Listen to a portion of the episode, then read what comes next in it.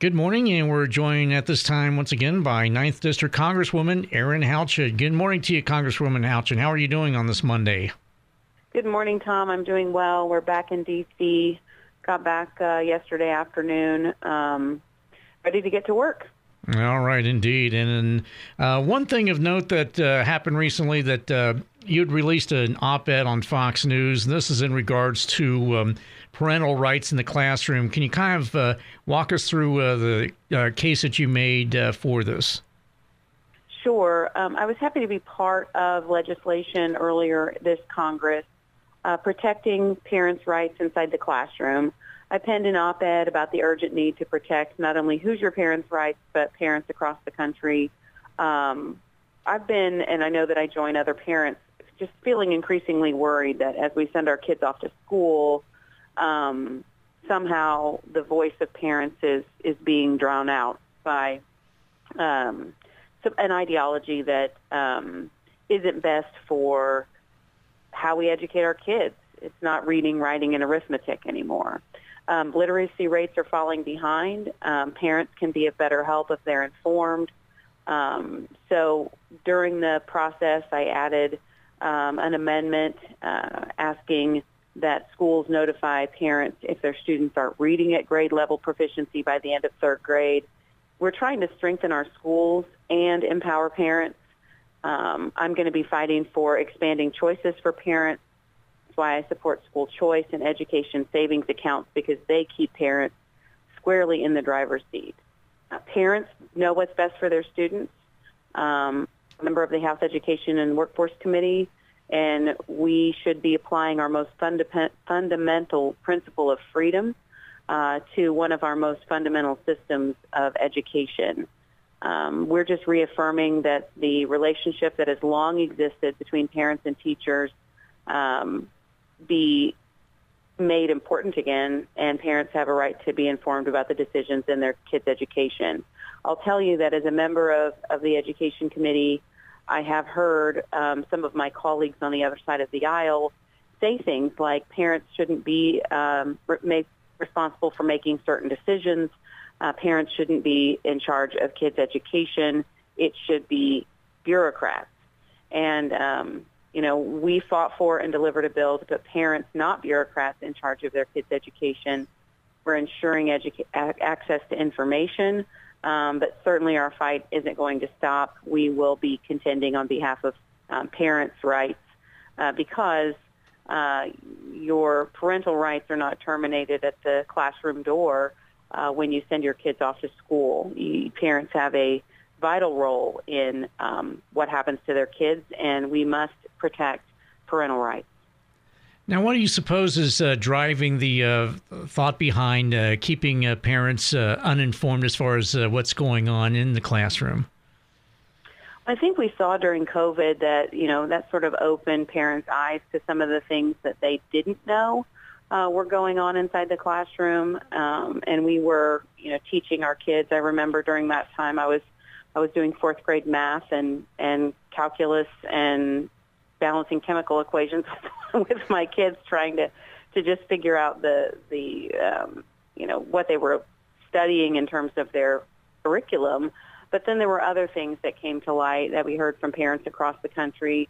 Um, you know, a situation particularly in Virginia where uh, a girl was assaulted in a bathroom uh, by a transgender student and the school didn't notify um, her parents. And you know, these kinds of things are um, these are some egregious examples. Uh, there's another example of a of a parent whose daughter wasn't sure how she thought she identified in uh, in middle school, and the school started referring to her by different pronouns and never told the parents. And the student ended up running away and getting kidnapped and human trafficked to Maryland.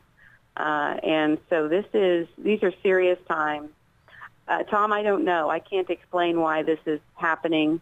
Um, I just know that we're we're going to be fighting it to restore the right uh, of parents to have access to information and be and the the decision makers in the driver's seat uh, making these decisions on behalf of their, their children. It's, it's a fundamental that uh, the parents' rights should have priority, but for some reason we're diluting that uh, in some of our um, some of our bureaucratic-driven decisions, and we need to put parents back in charge.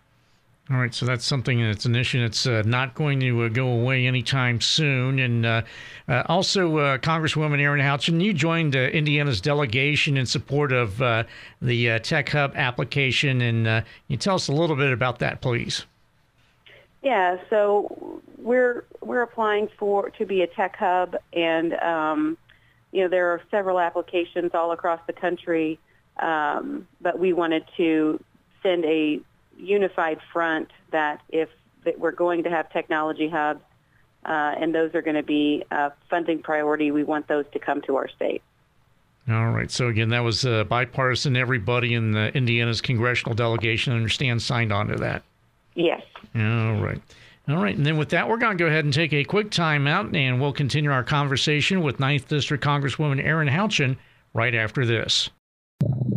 Don't adjust your radio. The sound that you hear is your stomach. You're having trouble focusing. You can't recall your last meal. You're trapped in the hunger zone. The solution Batesville to go. Let To Go deliver a hot, fresh meal to your home or office whenever hunger strikes. To Go delivers the best food from local restaurants. Visit us online at togodelivers.com or call us at 812 727 8800. Batesville To Go. Big city convenience, small town taste. And welcome back as we continue our biweekly visit with Congresswoman Erin Houchin. She represents Indiana's 9th Congressional District on Capitol Hill. And uh, coming up on uh, Saturday um, in uh, Decatur County, uh, your office will be hosting uh, an Academy Day for Hoosier students. Yeah, this coming Saturday, September 23rd, our office is hosting our second Academy Day. Uh, this will be in Decatur County. Uh, it's going to be held at North Decatur Junior Senior High School, uh, and attendees will have the opportunity to hear from representatives of our uh, military academies, including the Air Force Academy, Naval Academy, uh, the Military Academy at West Point, Merchant Marines, and Coast Guard. Uh, for, so for students interested in pursuing um, their education through a United States military academy, this would be their opportunity to come and hear from the representatives of those uh, different schools, uh, as well as uh, hear an overview of the application and nominating process. So uh, we're excited to be bringing Academy Days around the district. This is our second one, and uh, hopefully we'll get a lot of students with interest in serving in our military and attending one of these academies to come out and um, hear from the team. And as far as uh, some other information, uh, how can folks uh, get a uh, go about uh, parents and students go about getting that on regarding Academy Day? Yeah, so if you have questions or want to register atten- to attend, um, the point of contact in our office is Jonathan Pearce, and he can be reached at Jonathan J O N A T H A N dot Pearce P E A R C E two the number two, at mail, M-A-I-L, dot house, H-O-U-S-E, dot gov, or by calling our Jeffersonville office at 812-288-3999. And in addition, you can always visit our website at houchin.house.gov. All right. And then, of course, uh, we uh, also have that uh, contact information uh, for Academy Day on our website, wrbiradio.com. And um, also, uh, understand that the uh, congressional app competition for uh, Ninth District students to compete in is underway. Yes, so we are proud to host the Congre- Congressional App Challenge. It's a nationwide event. It is open to students in middle and high school. Uh, participants can work together uh, in groups or compete against their peers uh, to create an app. Um, and this is allowing students to um, complete, com, com, I'm sorry, um, allowing students to create any type of app. Um, students are encouraged to register online and submit their app by November 1st. Um, this was started in the House of Representatives in 2015. Um, they can create an app for a desktop, PC, web, tablet, mobile, any other devices uh, using programming language such as C, C++, Java, JavaScript, Python, Ruby, or block code. This is um, a challenge that is designed to promote innovation and engagement in commu- uh, computer science, and we're certainly um, happy to host the Congressional App Challenge for the Ninth District. All right. And uh, anything else, uh, Congresswoman Erin Houchin, before we let you go? Well, um, we we are getting back to work here in D.C. Uh, we have a week ahead where we're going, going to be dealing with um, our appropriations bills. Um, we are looking at um, you know government funding. Um, we need to find a path forward on funding. I, I want to just say that House leadership has been working very hard across the conference. I've certainly been part of those conversations to find the best solution that will um, reduce spending uh, in in our overall numbers. And um, we, as Republicans, are focusing on implementing policies through this process that will secure the border. We hope that we will um, have support of our Democrat colleagues uh, in the Senate and certainly our Republican colleagues in the Senate. We have to secure the border. Uh, this, I, I, know I've talked about it before. I visited uh, the border. I've seen it firsthand. It's only gotten worse since then.